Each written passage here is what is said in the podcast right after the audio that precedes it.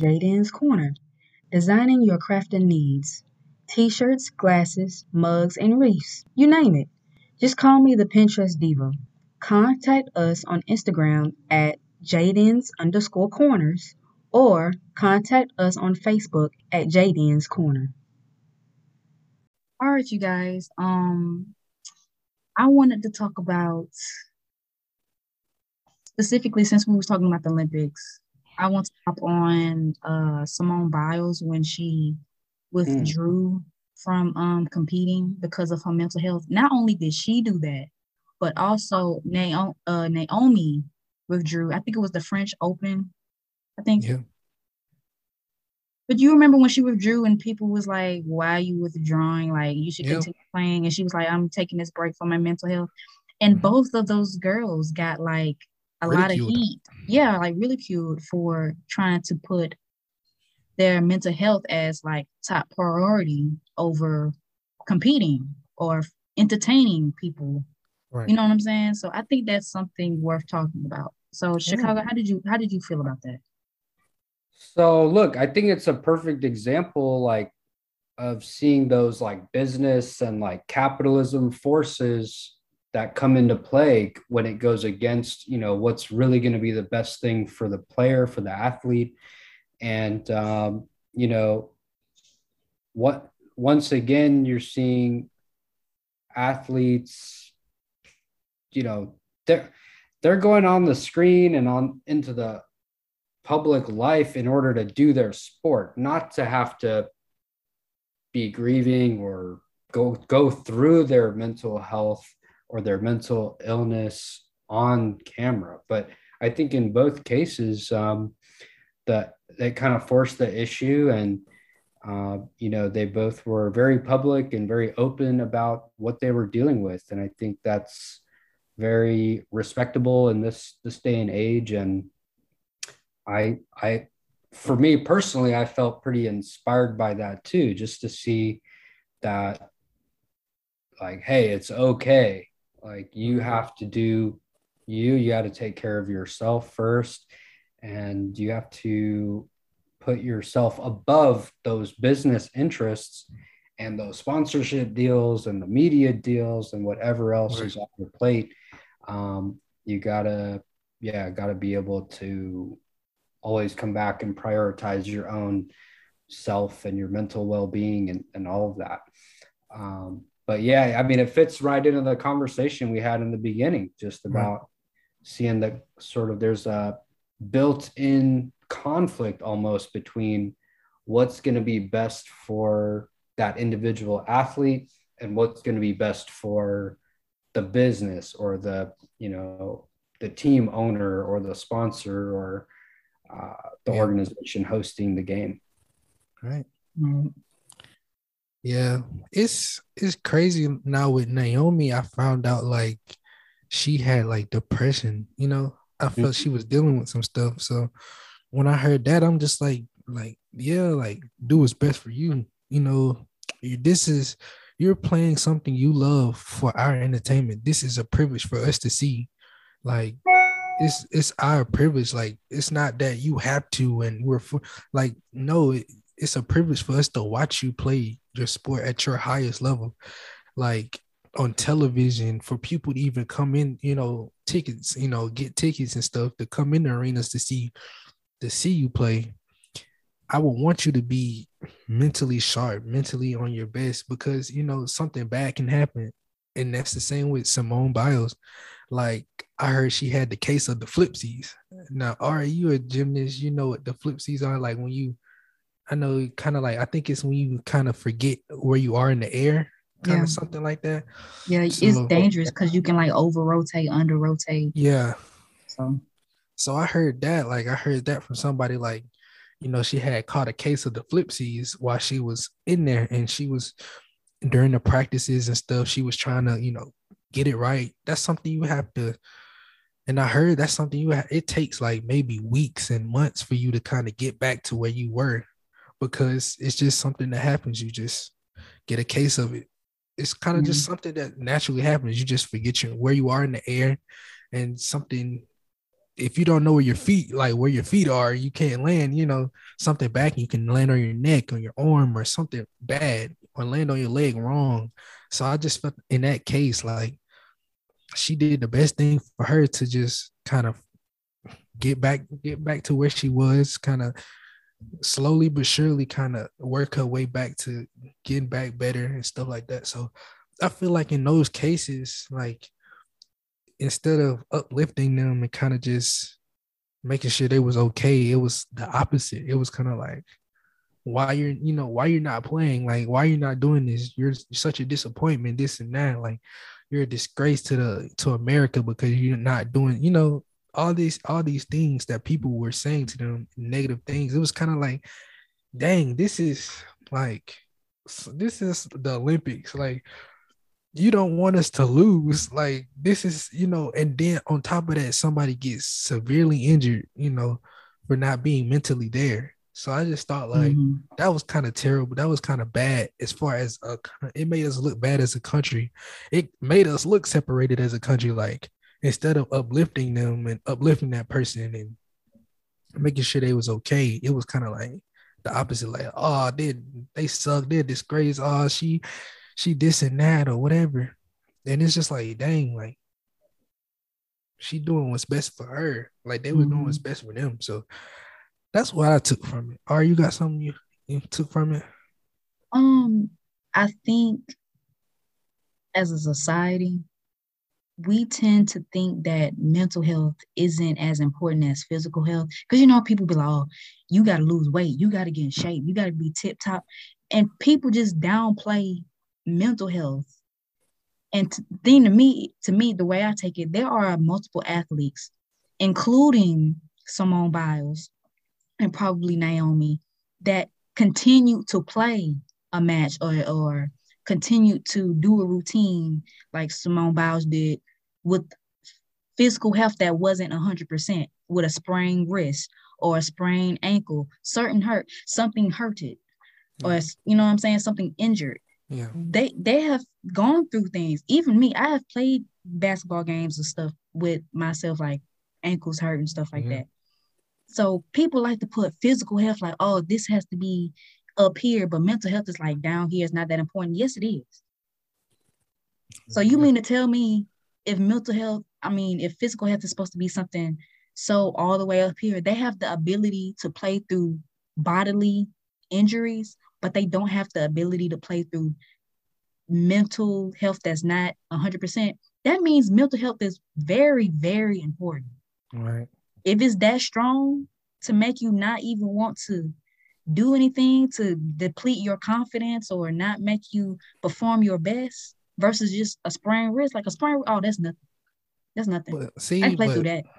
See, but, but then, depression, you see what I'm saying? Yeah, like I'm sorry to cut you off. You, you, you know, okay, yeah, but like, see, like, even with what you're saying, like, these people that saying this never played a professional sport in their life. Like, right. they make it seem like they make it seem like wow, like this is the easiest thing on earth to do. Like, oh, like hitting a baseball is the easiest thing to do in life. Like, or shooting shooting a hundred threes in a row is the easiest. Like, until you really get out there, until you until you were in that position where like you have to play injured. Like even through that, like I like I give kudos to the players that even go out there and like put you know that trust in themselves to go out there playing at 70%, 60% because of the simple fact you might come up come out more injured than you were when you went in instead of sitting out recovering, making sure you're okay. So like, but people think like, dang, like they don't care about the player. They just think of it as you're my entertainment. You're supposed to entertain me. All circumstances, you're supposed to entertain me. It doesn't matter how you feel. It doesn't matter your mental health. It, I don't care about you as an individual. They just look at them as a like an object of this sport. Like your job. This is this is what you. But it's just like, bro, these people choose to do this. These people choose this job because this is something they wanted to do. This is something they pat they were passionate about since they were young. So it's just like it's a lot of it's a lot of ignorant people out there that just that don't know because they think they know because oh you know uh, it's not that bad because the player might make it look easy, but you don't know what that player is going through. Like he might be grimacing, like he might be in full pain, but he's going out there sacrificing himself and his body just to make you happy. Right. See, Chicago, you're an athlete. Can you relate to any yeah. of what we're saying? Oh, 100 Had any experiences? Um, yeah, I also wanted to uh, plug that new movie, uh, King Richard. oh, yeah. Yeah. Story of uh, Serena and Venus Williams. I mean, it kind of is interesting because it it it shows the life as children too, getting into the sport, and as 13, 14 years old, being um, coached very seriously and being taken to you know professional level training facilities at that age is um, when I was watching that movie, it made me, even though I followed these players and followed tennis for so long and played tennis, I just thought when I saw that movie, I was like, wait a second. I mean, you're talking about someone's entire, you know, that those teenage years where you're becoming who you're going to be and they're spending almost eight hours a day on the tennis court and right. doing drills and coaching so it's like you said i mean they're they're sacrificing a lot every time they get out on the court to play for an audience and and do what they do and make it look easy um yeah for me personally as an athlete i mean i i think i won my first tennis tournament when I was like 14. Nice. And so, you know, when you're that age and you're uh you get to the the top of your league, it's it kind of is like all these other influences start coming with different kinds of pressure, even at that age. And I, I was never anywhere close to being on that like professional track, but um, as soon as I won that first tournament that I actually won, then my coaches start treating me a little bit different. They're like, well, we want you to train more. We see some potential in you. We want to mm-hmm. try to, now that you've won one, let's see what else this guy can do. Mm-hmm. And let's try to uh, push him even further. So you get pressure, you know, from even from light pressure from family and friends who. That, you know, they want to see you do your best, but it's also like, you got to kind of constantly be aware of what is that pressure versus what's going to be true for me what's going to be my um, actual true desire what i want to get out of this activity. Right. Yeah i yeah, just gotta stay true to yourself. I just think like it's really just kind of like the pressure situation it's kind of like you have to really watch who you're around especially like for some of these athletes, like they really have to watch who they're around because some people look at them as a meal ticket. Like this is who going who's to get us out. Like, and it's sad to say that. Like, but maybe the closest people to you are looking at you. They seen you from when you was eight, and you was dominating like little league, pee wee league, or you was dominating the courts or whatever you was doing, you was just dominating your sport and they seen potential. And now they training, you training like every day, you're doing all this. And it's just like some people look at at you as a meal ticket. So I feel like some people have to watch who's around them and who's genuinely there, genuinely there for their their support and stuff like that because some people you know you can see if you just focus and you'll see like who's going to be there for the long run or who's going to be there just you know to get something from you and then leave. So i feel like that's really important and i feel like a lot of a lot of like players in the league really have like i would call it ptsd because some of them went through traumatic experiences like like went through killings of their friends and streets and all this other stuff. And then now they from that into this position of somewhat power. Like i have money. Like people are counting on me. I have a big responsibility. You went from just broke one day in college barely can pay your like your tuition and stuff. Now you're a full-blown millionaire. So i think it's kind of like you have to be careful. You have to have the right people around you kind of to of right. course, kind of like display your money, kind of just kind of help you with your money, help you finance, help you put your money in the right places and not of course you know not let you spend it all in a certain amount of time but i just think that's kind of interesting how like some of these players really do have like traumatic experiences and then all this pressure's on them like they have to make it they have to make it they have to make it then once they're there it's kind of like they can't really relax because in the NFL, if you're an NFL player, my contract not guaranteed. I have to play at least until my second contract. I have to play maybe three years until I get my second big contract. So it's kind of like playing playing chess almost like mm. now. Yeah. It's because it's just like now I have to kind of be strategic. And that's when it comes back into what we were talking about, the business aspect of it. I have to be strategic on like am like I got to be real good. I have to take care of myself, do this, do this, and do that. Take care of myself, make sure I get to that big contract, that big extension, or whatever the case may be, to help me kind of prolong my career, prolong my my money, my finances and stuff. So I think that all draws into like the whole pressure thing Guys, when you start, it starts young. You know, when somebody sees potential in you, they might not be pushing you to better you. They might be pushing you for their own you know, for their own gain. Um, yeah, so, totally. Well said. But as a kid, you don't know that. You know what I'm saying? As a kid, you just, man, I love this sport. I love basketball. I love baseball. I love tennis. I love soccer. Like this is something I love. But the people that might be behind you, besides like your probably your mom or your your dad or whatever, you know, they might not be in it for you. They might just be in it like, oh, he's gonna he's gonna make it. And he's gonna you know i'm gonna stick to him because he's gonna make it. He's gonna make millions of dollars and stuff like that. So that's, and that's yeah like now that i'm i'm older like i'm also doing a little bit of coaching like new tennis players. And now i can now i can totally see it from that perspective of like oh if one of my uh, students goes out and wins a tournament now that's going to make me look good maybe help right. my coaching business but I have to now be aware of that and not go and blindly be putting that kind of pressure on on my students just so that it benefits me.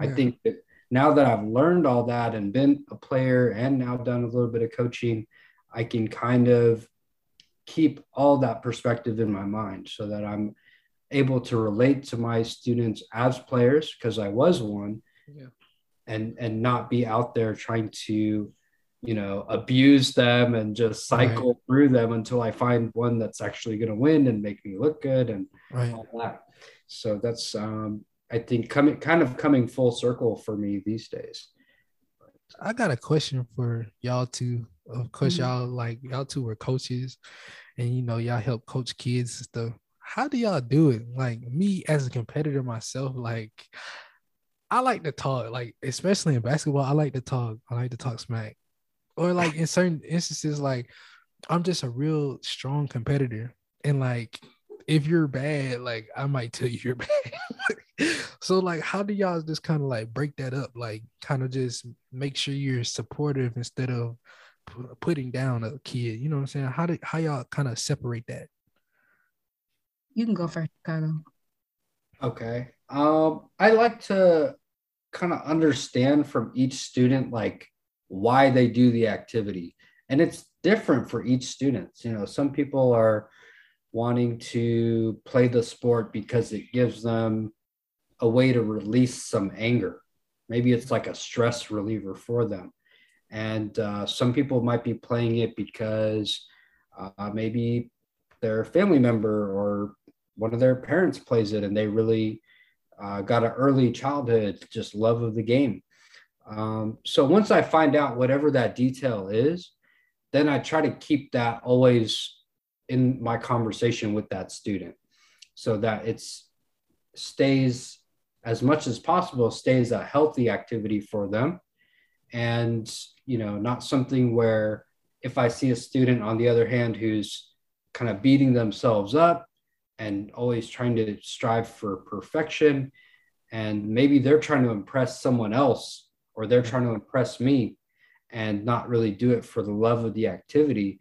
Um, then I'll try to notice those signs right. and mm-hmm. say, hey, you know, this this activity can be a lot of fun for you actually if you look at it this way or if this activity is always be causing you then you can it's you could think about doing a different sport or a different activity. Um, so I, I just i think that's that's what comes to mind for me is just learning from my student what they're in it for and what makes them happy when they come out onto the tennis court or whatever it might be. Um for me i've only coached for like one year and it wasn't even like a whole year it was like a summer camp so i don't have as much credentials as chicago does but as far as my experience hey i'm just ki- old so we, can call it what it is. Okay. but i only had like eight or nine kids in my group that i was coaching and i only saw two different personalities I saw kids that actually wanted to learn.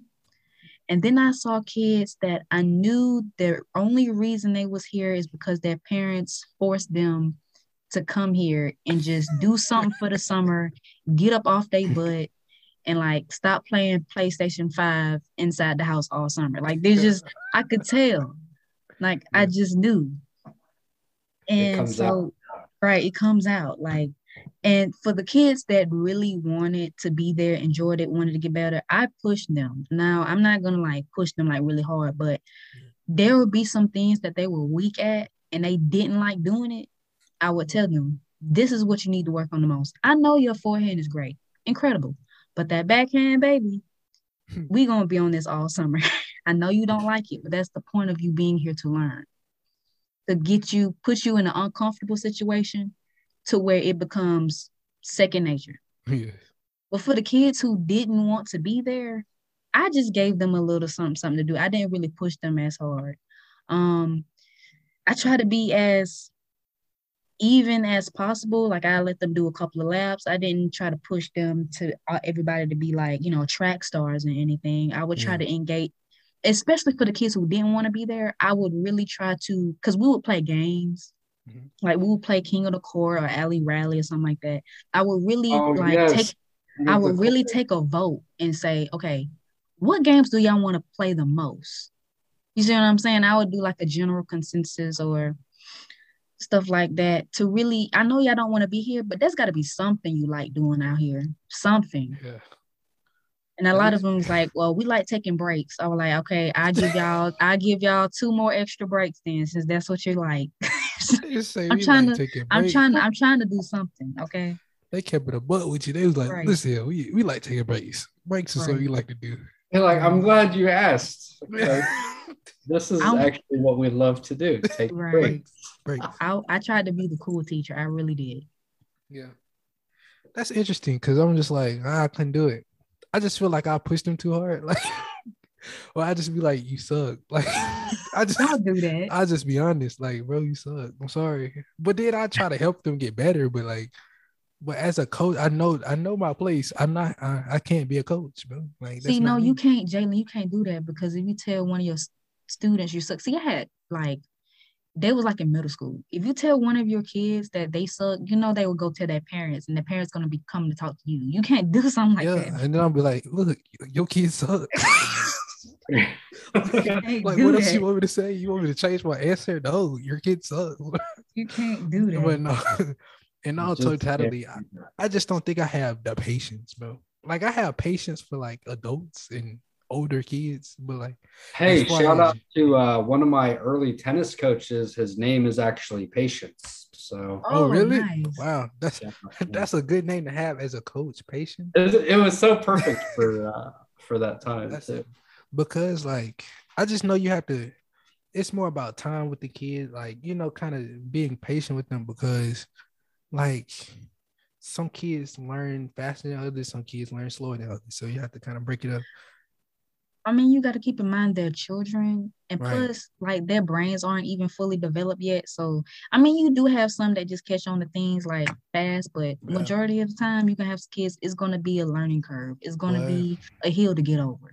So you you're gonna have to take get some patience. No kids, no kids thinking about playing in a box like SpongeBob. Your right. imagination. Right. But yeah, um, all that, have- all that also all of that also applies to whenever I'm teaching music and teaching, you know, the marching band in the high school level. I'd say it's I use that same approach. Mm-hmm. Finding out what does music mean to them? Why do what do they enjoy about that activity? And and then I kind of work with them and keep all of that in mind. Right. Okay. Well, yeah, okay. Um, did y'all have anything else to talk about? Because we've been on here for a good hour. We've been on here for a minute. Yeah. Yeah. yeah. Um, I want to ask one more thing. Sure. Okay. Were you Chicago? Like, you say you're into music. Like, what made you get into music? Like, what was your passion about music that you like? All right, you you told us before that you were a drummer. I think you said a yep. percussionist. So, what you like about music? Like, what drew what draw you to music, or what drew you to music? Sure. Um, also, somebody recently said to me, he's like, since you teach tennis and you teach drums, he's like, it sounds like you just are really good at hitting things with other things. He's like, I guess you're an expert in hitting things. I was like, dude, that sounds pretty violent. That's not that's not what I'm about. But yeah. uh, I just thought that was funny. I think for me though, like what got me into music um, man, yeah, I started when I was pretty young, playing the drums when I was 11 or 12. Mm-hmm. Uh, so yeah, not straight out the womb, but I think for for me, it was an activity that it just worked really well for my mind. There's something about just you get this mind body connection when you're playing any instrument, really. Yeah. Um, and so I just kind of fell in love with that feeling that there's um, yeah, sounds and a physical vibration through your body connected with the vibration coming out of the drum or out of the instrument or the piano, whatever it is. So I always thought that was really cool, a really cool feeling.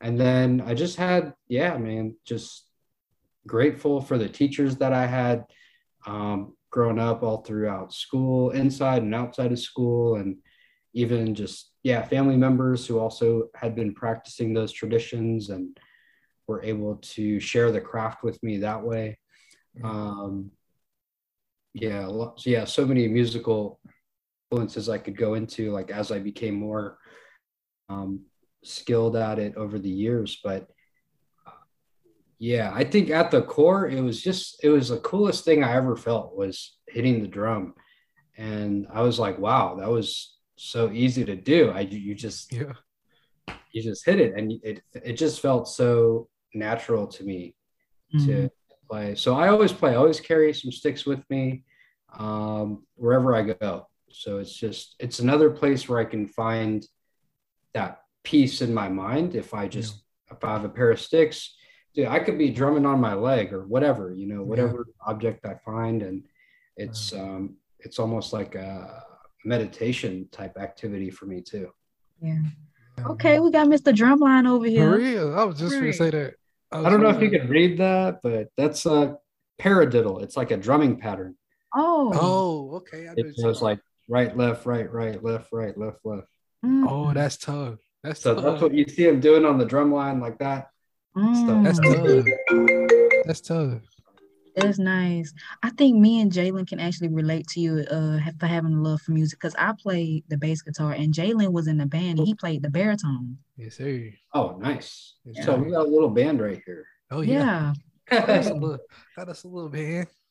Right. Boy.